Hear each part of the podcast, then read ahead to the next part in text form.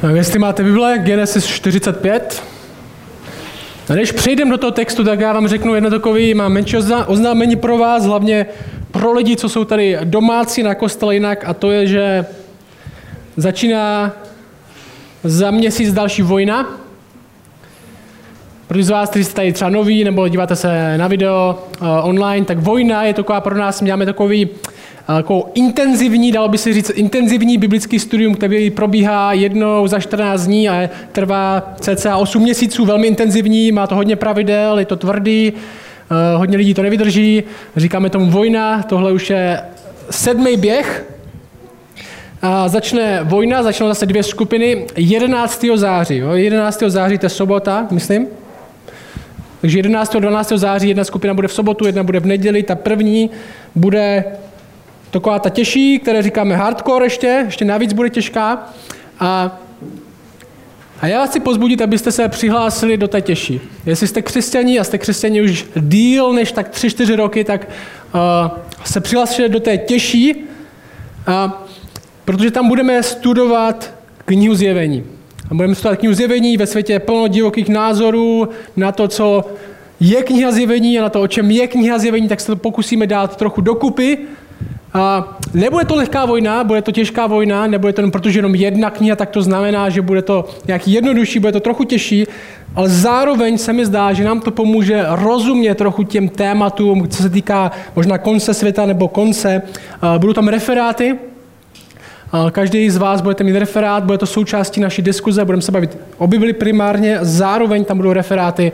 Můžu vám říct nějaký témata těch referátů, které budou.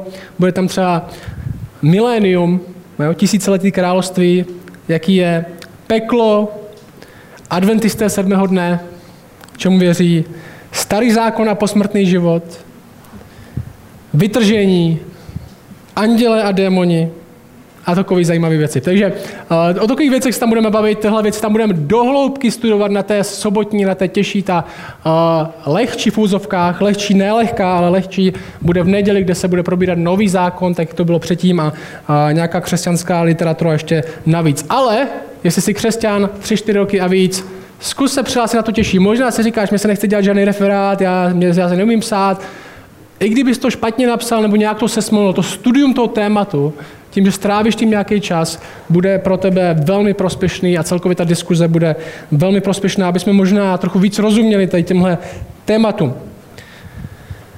Tak, jdeme zpátky do Genesis. Genesis 45.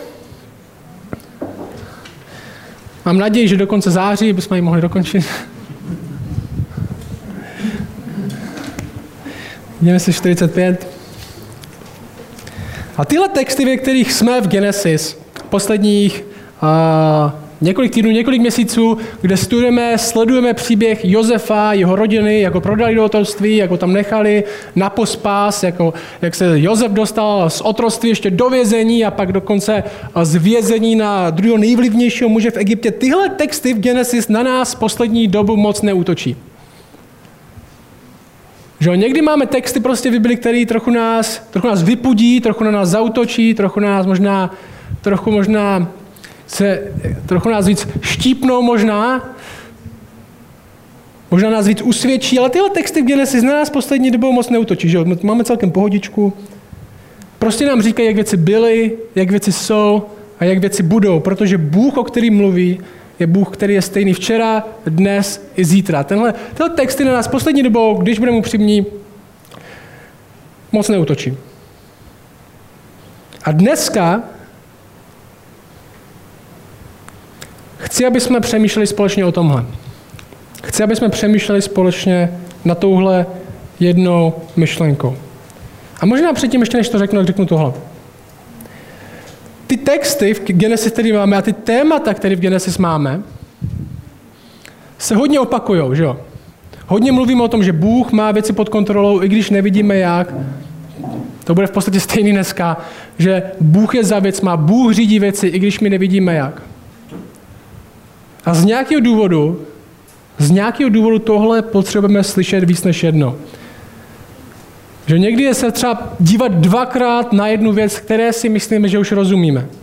Já jsem dneska, když jsem šel na kostel, tak uh, šli na kostel ráno, šel jsem saničko šel jsem kolem opery, restaurace a, a tam jsou ty cedule, tam mají různě napsané, co je dneska k jídlu a, a nějaký prostě, nevím, zajímavosti, co si tam můžete koupit.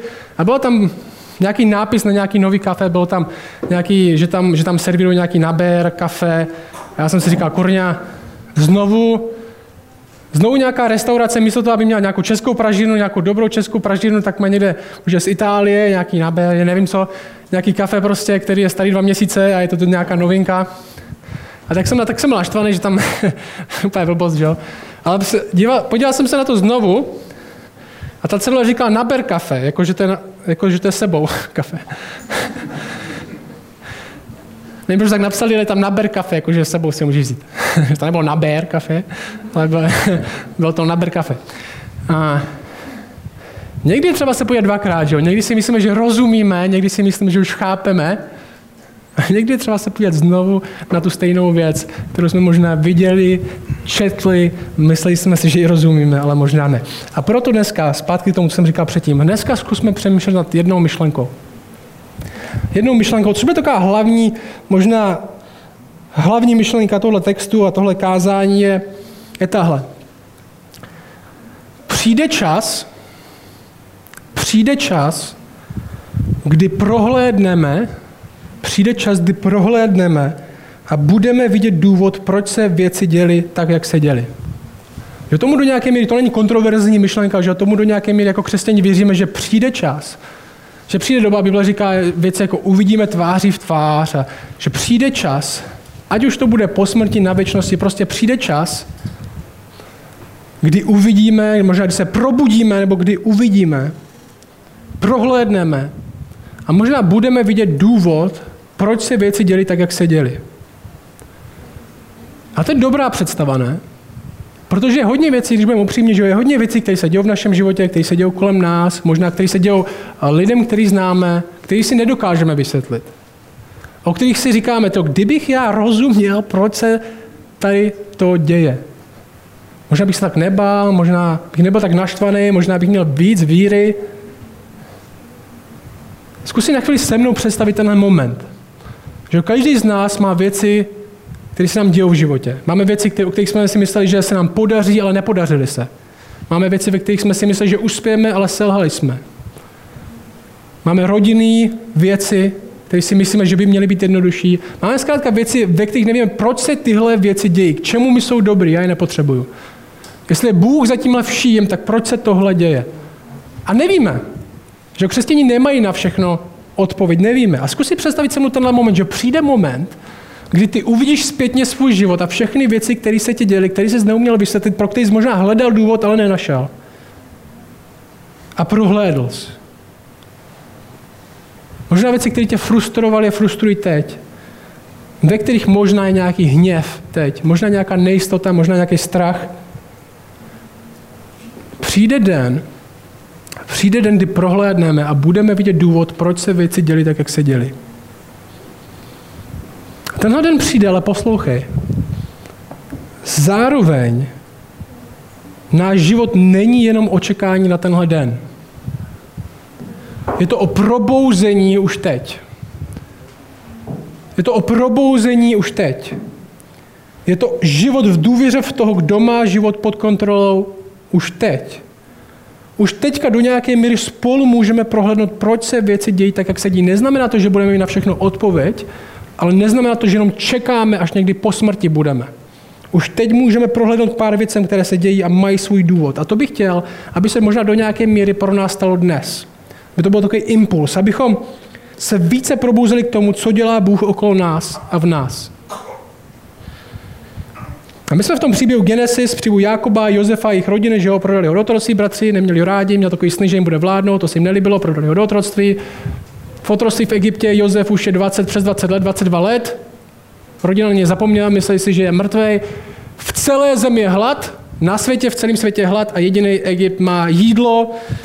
Bratři tam jdou žebrat o jídlo, Jozef má na starost jídlo, bratři nevěděli, že přišli k tomu pánovi Egypta, že to je jejich bratr, který ho prodali, na kterým neměli smitování, který ho hodili do díry, prodali ho do otroství a Jozef s nima hraje malou hru.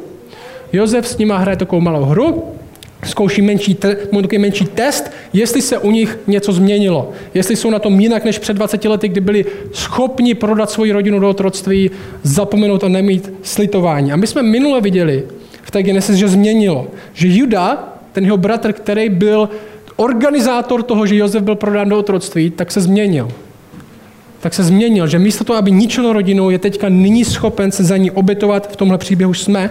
A my jsme v tomhle momentu, kde Jozef se rozhodne odhalit svým bratrům, že je to vlastně on.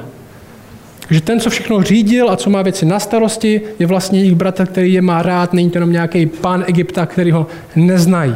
A tohle je ten moment, kdy se dostáváme v té 45. kapitole zpátky do toho textu. Tak jestli máte ten text, tak můžete se do té první verše, ten začíná takhle. Jozef se už přede všemi, kdo kolem něho stáli, nemohl ovládat a zvolal. Nikdo u něho tedy nemu, nemu, nezůstal. No, zvolal, všichni ode mě odejděte. Nikdo u něho tedy nezůstal, když se dal Jozef svým bratrům poznat. Že to ten zvrat v celém tomhle příběhu, té 37. kapitoly, kde prostě Josef byl prodaný do otroctví a kde jsme nevěděli, proč to tak je, proč se to tak děje, tak teďka přichází ten zvrat, kde Josef zpátky se dává poznat svým bratrům. Na to jsme čekali přes 20 let. Rodina, která byla rozdělená, která měla na sobě zátěž možná viny kvůli tomu, co udělali po 20 let. A někteří z vás jste z takových rodin. Jste z takových rodin. Jste z rodin, kde se stala křivda, kde se stala, kde někdo ublížil, kde někdo, kde někdo, opustil, což je docela normální v České republice, je to normální ve světě, že v Česku je skoro 50% rozvodovost, to znamená každý druhý pár, který se ožení, vezme, vstoupí do manželství, tak se rozvede. Nejbližší statistiku zajímavou, kterou jsem našel z roku 2011, bylo, že bylo 28 tisíc rozvodů, 2020 bylo, 2020 bylo víc, a ta statistika říkala zajímavá, O kolik z těch rozvodů požádali ženy a o kolik z těch rozvodů požádali muži? A je úplně normativní trend za všechny roky, co jsou rozvody, že ženy žádají o rozvod dvakrát víc než muži. Z těch 28 tisíc rozvodů muži požádali 9900 krát a ženy 18 160 krát. A každý rok je tenhle trend. Žena chce odejít od muže. Pravděpodobně, protože muž je břídil. Já říkám, že vždycky, ale žena už to nevydrží. A plno z nás možná, no každý druhý možná, má takový zážitek. Rodina nevydržela, někdo ublížila, Nemu to, nemusel to být jenom táta nebo máma, že jo, mohlo to být někde jinde.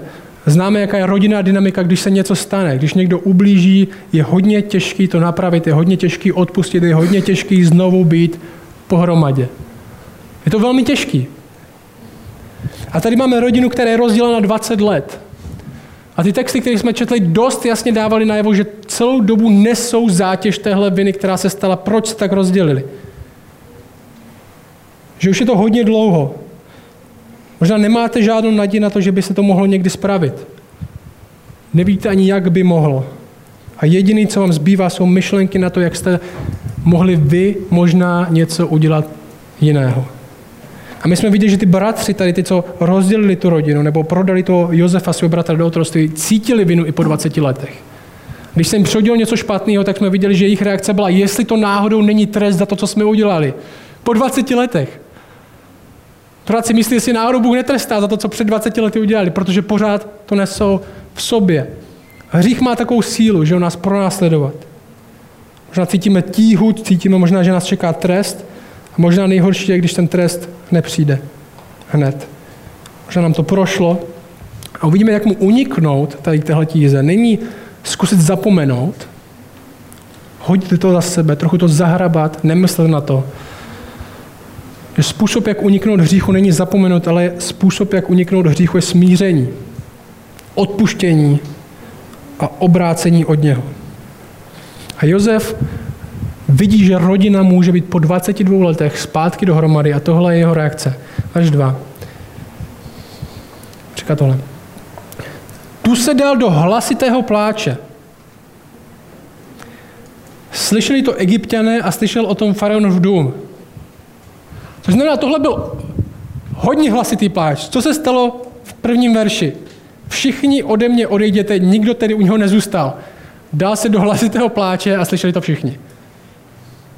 Čili i ty, co odešli.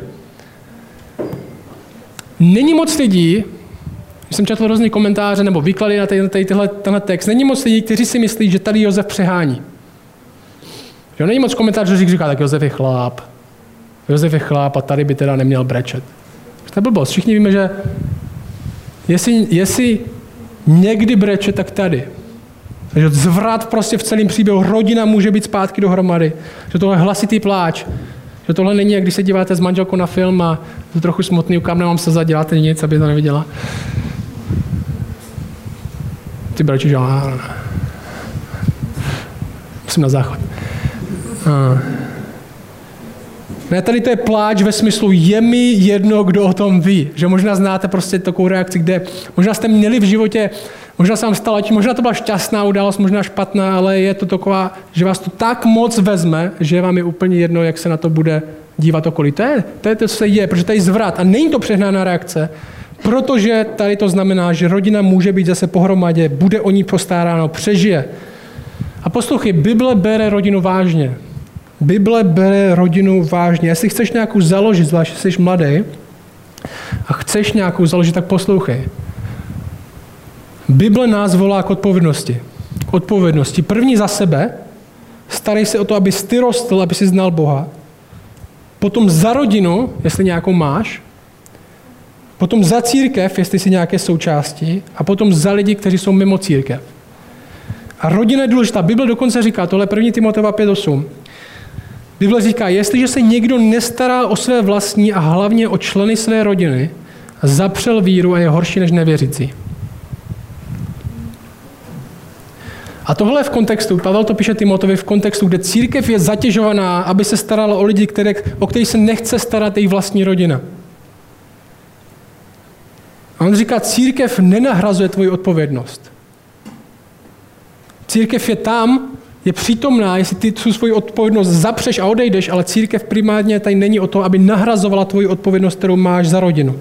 Naše role tady, co děláme na kostele, co děláme společně, je se navzájem vyzbrojit, abychom v prvé řadě mohli žít sami, potom se starat o další a potom budovat církev samotnou. To neznamená, že musíš být zachránce ve své rodině, ale přemýšlet pečlivě o své vlastní rodině. Zvlášť, jestli jsi rodič, nebo v pozici, kdy můžeš něco udělat, jako Josef tady. Verš 3, jdem dál. Josef bratrům řekl, já jsem Josef.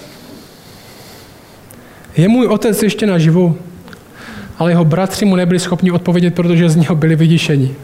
To si můžete představit tu situaci, že Josef tam prostě absolutně žil breakdown. Já jsem Josef, celou dobu jsem to čekal, oni to vůbec nečekali, že jo, možná viděli jste někdo pošta pro tebe, jak tam přijdou lidi a pak se, pak se odhalí ta opona oni, je, to seš ty, Jardo. Tak tohle pošta pro tebe na druhou, že jo, protože bratři nevěděli, že jsou pozvaní do nějakého pořadu. A odhalila se opona, já jsem Josef. A ten text doslova říká, a bratři nebyli schopni odpovědět, protože z něho byli vyděšení. 22 let. Že tohle je absolutní zásek. A teďka před sebou máme jádro téhle kapitoly, které strávíme trochu víc času. To jsou verše 4 až 8. To je jádro téhle kapitoly. Jo? Toho budeme... To je to, co potřebujeme slyšet. Jdem na to. Verše 4 až 8. Takže bratři mají zásek. Josef tedy bratrům řekl, jen ke mně přistupte když přistoupili, řekl, já jsem Josef, váš bratr, kterého jste prodali do Egypta. A teď se netrapte a nehněvejte se na sebe, že jste, sem, že jste mě sem prodali. Neboť Bůh mě poslal před vámi pro zachování života. Protože to byly dva roky hladu v zemi, ale orba a žeň nebude ještě pět let. Hlad bude sedm let. Bůh mě poslal před vámi, aby zajistil váš ostatek na zemi, aby vás zachoval při životě pro veliké vysobození. Nyní tedy ne vy jste mě sem poslali, nebrž Bůh. On mě učinil otcem faránovi, míněno jeho poradcem, pánem celého jeho domu a vládcem celé egyptské země. To je jádro toho. A tímhle textem se zastavíme. Já jsem nad tímhle textem přemýšlel docela dlouho. Všechno začalo tak, že Josef měl dva sny, ve kterých královal, že ve kterým královal nad svými bratry, že, on, že jeho bratři se mu klaněli, on jim to řekl a jim se to nelíbilo. Nelíbila se jim představa, že budou podřízeni svému mladšímu bratrovi. Pochopitelně, že tak, jako by se tomu žádnému staršímu bratrovi nelíbilo. Hodili ho do díry, prodali ho do otroctví, neměli s ním slitování. Nám vládnout náš mladší bratr nebude. A poslouchej, spousta špatného v našem životě a z naší strany možná je taky způsobená tím, že se nám nelíbí, že se nám nelíbí život, který nám Bůh dal, nebo že nevěříme, že Bůh je vůbec za tím, co se děje. Tahle představa se nám nezdá. Neděláme to, co On říká, že bychom měli dělat, ale děláme to, co povede k naší představě, naší budoucnosti. Protože upřímně, hodně z nás, hodně z nás máme sen, naší představu budoucnosti, když, kdybych se tě ptal, jak, jaká je představa té budoucnosti, tak tvoje představa budoucnosti, takový velmi úzký dalekohled, kde na konci ty sedíš, sedíš ty a máš se o něco líp než teď.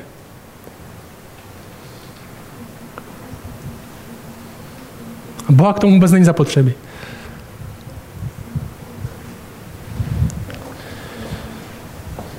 Co jsme ale nevěděli a nevěděli, když Josef měl tyhle sny, my jsme nevěděli z Josefových snů, že milost, láska, odpuštění a nakonec zachování jejich života bude výsledek jeho králování nad nimi ne podřízení silou, možná jak se oni mysleli, ale záchrana.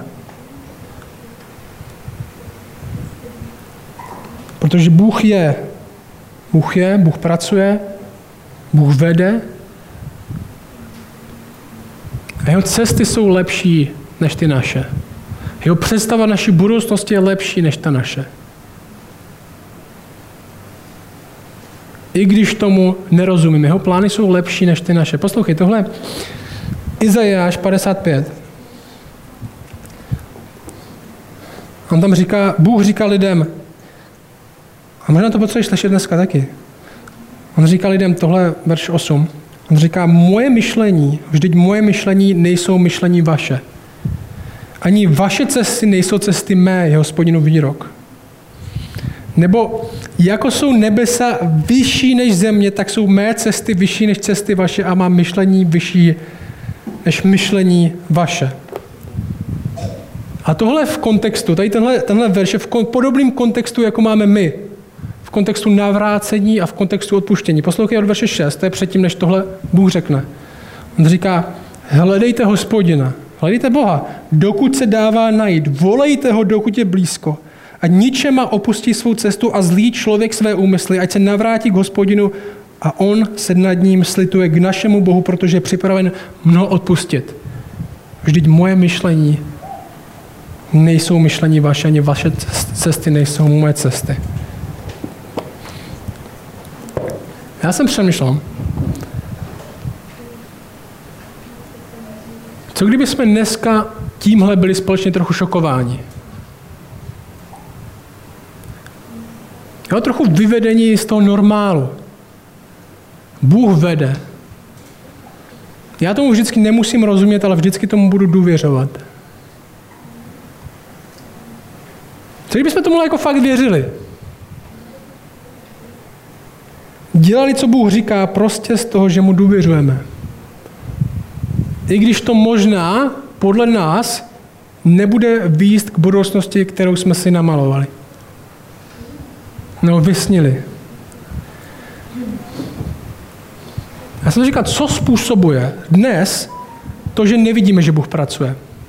Nebo možná, že se nedíváme, jak Bůh pracuje. Co to způsobuje v nás? Abych řekl, první, co z nás způsobuje trápení.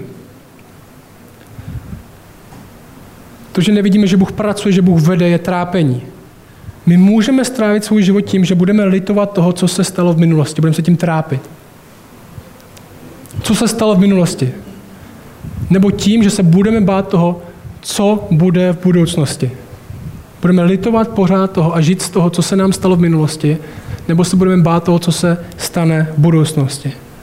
Otázka je, jsi to ty. Pořád přemýšlíš nad svou milostí, nemůžeš si ji vzdát. Nemůžeš ji opustit. Cítíš pořád vinu. Možná to jako noční můra, která se pořád opakuje. Už si myslíš, že jsi opustil, už si myslíš, že jsi to překonal, už si myslíš, že jsi to zatlačil dostatečně do kouta, ale vždycky se to vynoří. Aby se s tím trápil. Možná nelituješ minulosti, možná se jenom bojíš budoucnosti. Bojíš se toho, co přijde, bojíš se, že nebudeš to mít tak pod kontrolou, jak to máš teď, bojíš se, že to nebude tak, jak chceš, možná se bojíš, že to bude bolet, že to nebude tak, jak jsi chtěl, aby to bylo.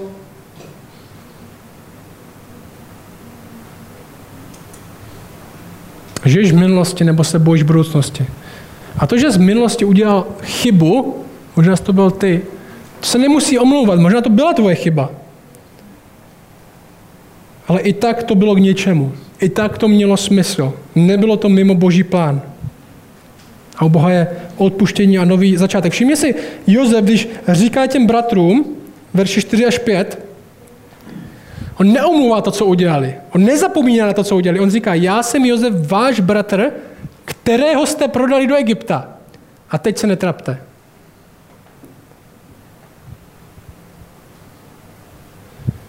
Možná další věc, co způsobuje, že nevidíme, že Bůh pracuje, nebo že se ani nedíváme, jak by mohl Bůh pracovat, je prvé řadě trápení, bojíme se, žijeme z minulosti, bojíme se budoucnosti. Další věc, co to může způsobovat, je hněv. Hněv. Musíš mít pořád věci pod kontrolou. Stvořit si svůj život přesně podle svých představ. A nemluvíme o nějakých velkých věcech, ale o malých věcech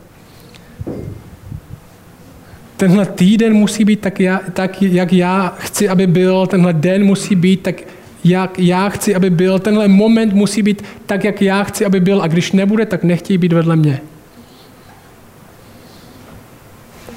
Moje děti musí být přesně takový, jak, jak já chci, aby byly. Moje manželka taková musí být. Moje práce. A když to není, tak nechtějí být blízko mě. Hněvat se, svalovat vinu na další lidi.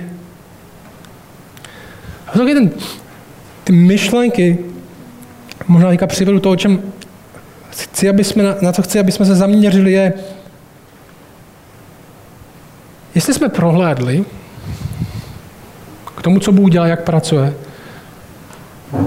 tak jsme jako křesťani prohlédli k tomu, kdo Bůh je. Co udělal, ale kdo trochu napřed, co udělal skrze Krista vůči nám. Koloským říká ve třetí kapitole tohle. Myslete na věci, které jsou nahoře, kde Kristus sedí po boží pravici. Ať vaše mysl, ať je zahrne tahle věc. A Koloským pokračuje, odložte to všechno, hněv, vztek, špatnost, rouhání, nemístné řeči ze svých úst. A tohle následuje. Zajímavý, jim Jezef říká, že já jsem váš bratr, kterého jste projeli do Egypta teď se netrapte a nehněvejte se. Já jsem přemýšlel nad dalšíma věcma. Já máme trápení, hněv z tohle textu přímo. Já jsem přemýšlel nad nějakýma dalšíma věcma, který máme třeba víc tady u nás. A napadlo mi tohle, lenost způsobuje, že nevidíme, že Bůh pracuje, nebo že se nedíváme, že by Bůh mohl pracovat. Lenost. Nemá smysl nic dělat. Možná byste to neřekli nahlas, ale je to věc, na kterou jsem poslední dobu hodně přemýšlel. Přemýšlel jsem, přemýšlel jsem nad tím, jestli jsme tak trochu nerezignovali na to, že Bůh, že Bůh může vlastně pracovat. Že tady v Šumperku zpíváme ty jsi Bohem v tomto městě, ale možná zapomínáme, že my jsme křesťani v tomhle městě taky.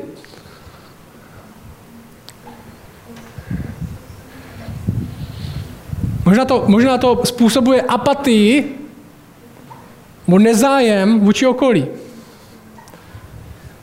Že okolí nás, nás moc nezajímá. Že nejvíc lidi chceme opravdu být lidi. A tohle takový real talk. Chceme být opravdu lidi, kterým nejvíc vadí, když, někdo, když jim někdo zraní city. Kteří pořád řeší jenom sami sebe. A co jim někdo špatně udělal, nebo že něco není přesně podle nich.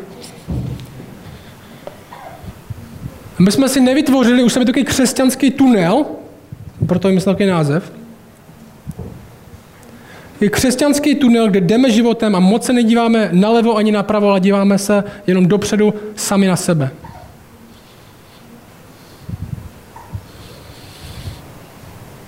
Ale napravo, nalevo, na lidi, kteří Boha neznají, ty nás až tak moc nezajímají. Těma se moc netrápíme. Jejich život neovlivňuje ten náš. Netrápíme se pro lidi, co jsou daleko od Boha. Trápí, se, trápí nás, když se nás někdo dotkne. To v nás buzuje opravdové pocity.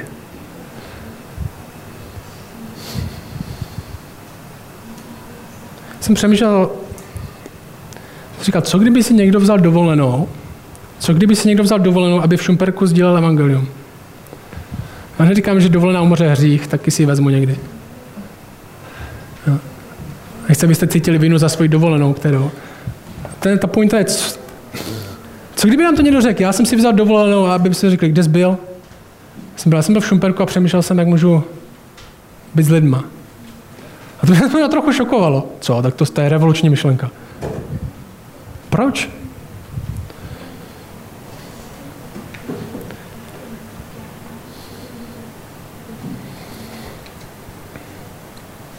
Svět okolo nám nám říká, svět okolo nám říká, aby jsme se starali jenom o sebe. A můj strach je, že my tomu začínáme věřit. A my tomu začínáme věřit. Ale můžeme začít bojovat proti tomu. Vystoupit z toho tunelu, kde jsme jenom my a všichni ostatní jsou venku. Rezignovat na naši lenost a apatii a nezájem a přemýšlet o dalších lidech, přestože je to složitý. Hodně lidí chce vidět Boha pracovat, ale hodně lidí nechce moc vidět pracovat sama sebe. Takže kdyby to šlo nějak skloubit dohromady, tak by to byl ideál. A možná to někdo řekne, možná se dívá, možná dneska tady, co jste vy, možná se na to dívá někdo na video a slyšel jsem tuhle odpověď, ale možná to řekne, tak prostě křesťané tak mají. Prostě křesťané tak mají, církev to tak neřeší, my jsme tak zdědili, nás to nikdo neučil. Tak to prostě je. Že to je křesťanský život. Narodíš se, jsi v křesťanské rodině, pak jdeš do besídky, kde jsi prostě natlačený, že jo, nechceš tam být moc.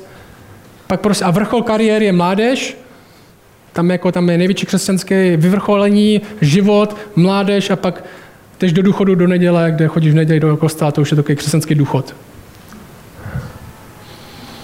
A tak to prostě je. Jeden z mých, když jsem byl na základní škole, tak jeden z mých nejoblíbenějších spisovatelů byl Robert Fulghum. Možná znáte, byl tady v Šumperku dokonce, dělal autogramiádu. A on napsal knižku, která se jmenuje Už hořela, když jsem si do ní lehal. Už hořela, když jsem si do ní lehal. A na začátku píše, proč ji tak pojmenoval. On tam říká tohle. Tenhle příběh přinesl senzace chtivý plátek. Psali tam noviny. Psali tam prostě, že v jednom malém městě zavolali požárníky k domu, z jehož okna v prvním patře se valil dým. Hasiči tam vtrhli a v doutnající posteli našli muže. Když byl muž zachráněn a madrace uhašena, zazněla logická otázka. Jak se to stalo? Já nevím, už hořela, když jsem si do ní lehal.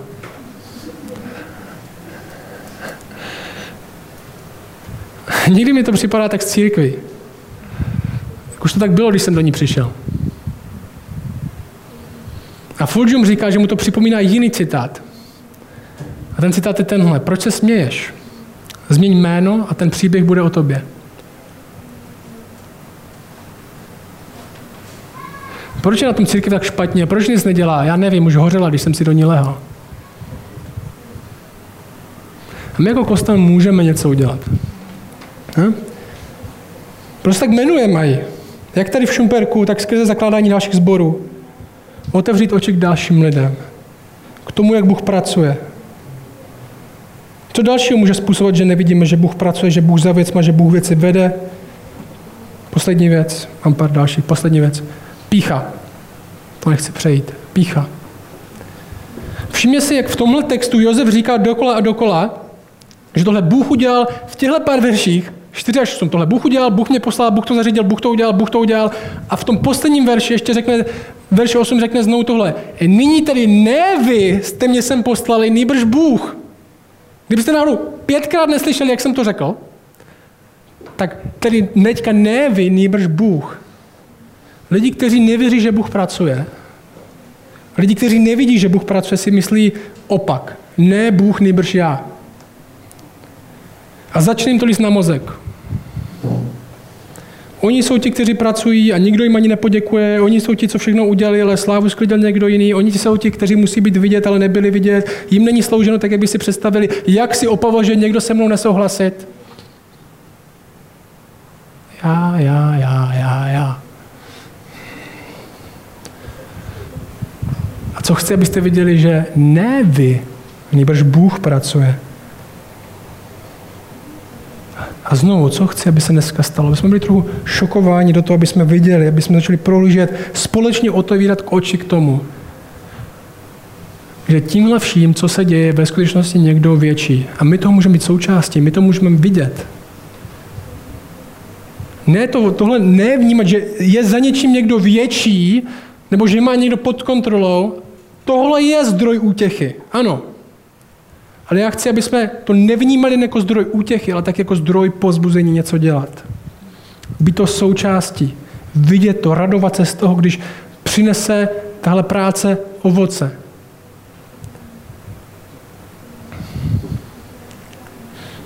Být uprostřed toho. Pojďme dokončit ten text.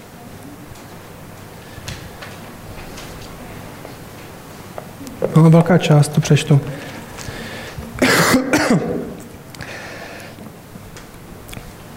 Nyní tady ne vy, končí ten osmý verš, jste mě jsem poslední nebrž Bůh. On mě učinil otcem Fránovi a vším tímhle. Rychle vystupte k otci a řekněte mu, k Jakobovi. Toto vzkazuje tvůj syn Jozef. Bůh, znovu, že jo, Bůh mě učinil pánem celého Egypta. Tohle není něco, co já jsem způsobil, tohle něco, co Bůh udělal. Neotálej a sestup ke mně, usadíš se v zemi Gošemu a budeš blízko mě, ty, tvoj synové i synovi tvých synů, tvůj brav, tvůj skot, vše, co máš. Budu se tam o tebe starat, protože bude ještě pět let hladu. Abys neschudl ty tvůj dům a nic z toho, co máš. Hele, vidí to vaše oči i oči mého bratra Benjamína, že já sám k vám mluvím. Povězte otci o vší mé slávě v Egyptě a o všem, co jste viděli. Pospěšte si a přivejte otce sem dolů. Tu padl na ší svého bratra Benjamína a rozplakal se. I Benjamín plakal na jeho pak políbil všechny bratr, bratry a plakal při nich. Rodina je zpátky spojena přes 22 let absolutní nevědomosti skrze těžkosti a hlad. Verš 16. Když Teprve potom s ním byli jeho bratři schopni mluvit až v téhle chvíli. Když ve Faranově domě slyšeli zprávu, že přišli Josefovi bratři, bylo to milé Faranovi i jeho otrokům. Faro Josefovi řekl, řekni svým bratrům, udělejte toto. Naložte náklad na svůj dobytek, jděte rychle do Kenánské země, to je ta země, ze které vyšli ten jejich dům. Vezměte své otce a své rodiny a přijďte ke mně, dám vám tu nejlepší z egyptské země a budete jí stuk země. Dále máš přikázáno jim říct, udělejte toto, Vezměte z egyptské země vozy pro své děti a ženy, naložte svého otce a přijďte. Nelitujte svého zařízení, protože to nejlepší z celé egyptské země bude vaše. A Izraelovi synové tak učinili. Jozef jim podle faránova příkazu vydal vozy a dal jim zásob potravy na cestu. Každým, každému z nich dal proměný oděv a Benjaminovi dal 300 šekelů stříbra a pět proměných oděvů. A svému otci poslal toto. Deset oslů nesoucích nejlepší věci, Egypta a deset oslic nesoucích obilí, chléb, potraviny pro na cestu. Zajímavý verš. Když bratry propouštěl a oni odcházeli, řekli jim, nedrážděte se po cestě. Vystoupili z Egypta a přišli do kenánské země ke svému otci Jakobovi a oznámili, oznámili mu, Jozef ještě žije a na to je vládcem celé egyptské země. Jeho srdce zůstalo netečné, protože jim nevěřil. Tohle nemůže být pravda. Když mu vyprávěli všechno, co jim Josef říkal, s ním skončíme, a viděl vozy, které pro něho Josef poslal, duch jejich otce Jákoba ožil. Izrael zvolal, stačí, můj syn Josef ještě žije, půjde, půjdu a uvidím ho dříve, než zemřu.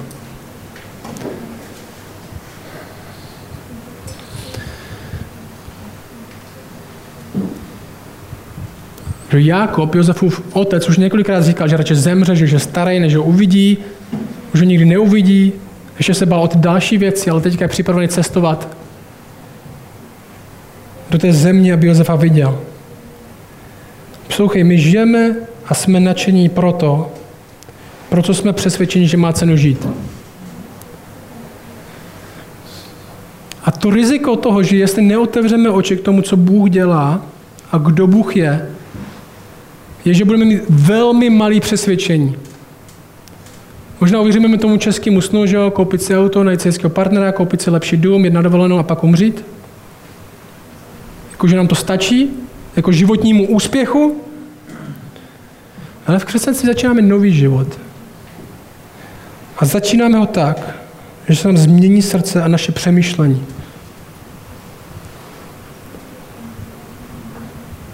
Že ten tunel, možná ve kterém jsme žili, na, kterým, na jehož konci jsem byl já, ta naše představa budoucnosti, kde se já mám trochu líp, kde mám trochu víc peněz, trochu víc odpočinku a hodnější děti, bude mít víc východů, bude mít víc děr. A na konci nebudu já, ale bude Kristus. On mi stojí za cokoliv, co se stane cestou.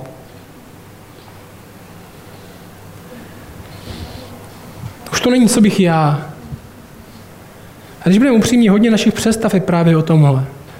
Jak se mám já líp budoucnosti a Bůh by v tom nemusel hrát vůbec roli. To je můj sen. Zahoď tenhle sen. Zahoď tenhle sen. Poslouchej, co říká znovu Koloským 3. Jestliže jste tedy s Kristem vstali, Usilujte o to, co je nahoře, kde Kristus sedí na boží pravici. Myslete na to, co je nahoře, ne na to, co je na zemi. Neboť jste zemřeli a váš život je ukryt s Kristem v Bohu. Je to v tom, jak já rostu, jak beru odpovědnost sám za sebe, jak beru odpovědnost za svou rodinu, za svou církev a za lidi mimo jí.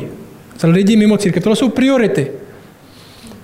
A není to, až zdolám jeden level, tak můžu do dalšího. Někteří si myslí, já nemůžu říct lidem evangelium, nebo já nemůžu tohle dělat, protože ještě dostatečně jsem nevyrostl já sám. Jako vždycky musíme odmaturovat z jednoho, aby jsme mohli dělat to druhý. Křesťanský růst není o tom, když sedíš doma a medituješ. Je i o tom? Ano. Ale možná jsme přesunuli náš křesťanský růst k tomu, že já můžu jenom tak růst, když budu doma, přečtu si něco z Bible a napíšu si něco do deníčku.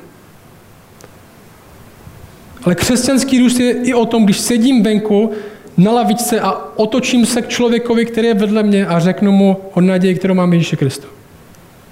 A nemusím odmaturovat z toho prvního, abych mohl dělat tohle. A křesťanský růst není jen v té škatulce, kde jsem sám doma. Křesťanský růst je v tom, jak rostu sám, ale taky v tom, jak se starám o svou rodinu, je taky, jak se starám o svou církev. O, to, o tom minulo, minule mluvil Josh. A zároveň taky, jak se starám, no možná zkouším se starat špatně o lidi, kteří ani Boha neznají.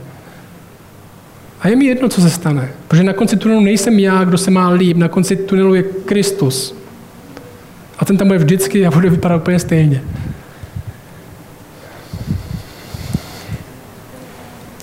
My otevíráme společně oči.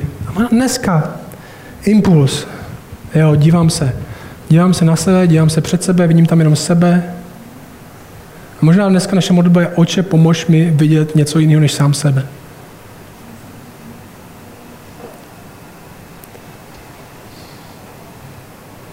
Jestli náš život není změněn, možná se pořád díváme po něčem jiným, po něčem podřadným. Možná to není Kristus, jsem to já. Otevíráš oči k tomu. Pracuje Bůh? Jednoduchá otázka. Pracuje Bůh? Jestli ano, kde? Řekni mi, kde. Kde v tobě, kde v tvé rodině, kde v tvé církvi, kde v lidech okolo, kteří Boha neznají?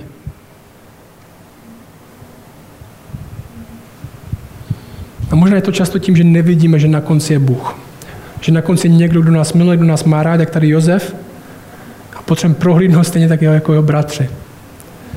My jsme sesadili sebe z toho konce a nahradili to jím, aby jsme mysleli na to, co je nahoře, kde Kristus sedí, ne na tom, co je na zemi, kde jsme my.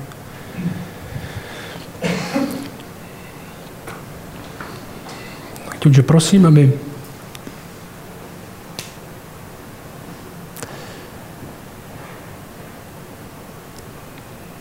By tohle pro nás byl impuls nás sesadit sami sebe z trůnu, na kterým sedíme, v našem životě, kde všechno musí být o nás. Když něco není příjemné, tak to neděláme. Když něco nespěje k naší malované budoucnosti, tak se tomu vyhýbáme. Ale chceme, aby to nakupnutí nebylo z pocitu viny, že děláme málo. Ale z absolutního pozbuzení a motoru, že ty jsi už udělal všechno. Aby to, co jsi udělal ty, bylo motorem naší práce, ne to, co musíme udělat, ale to, co můžeme teď dělat. Ne, aby jsme byli zachráněni, ale aby jsme otevírali oči k tomu, pro co jsme zachráněni.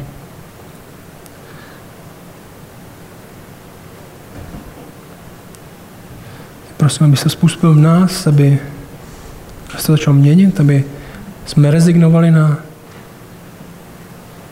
na to, že vlastně církev nic nedělá, začali společně se učit, co můžeme, jak můžeme otevřít oči k tomu, že ty pracuješ, i když to nevidíme zrovna teď.